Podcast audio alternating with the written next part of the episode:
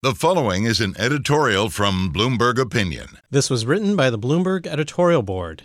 With large parts of North America, Europe, and Asia experiencing shockingly high temperatures, 2023 could well turn out to be the hottest year on record. The human body can barely cope with weather so extreme.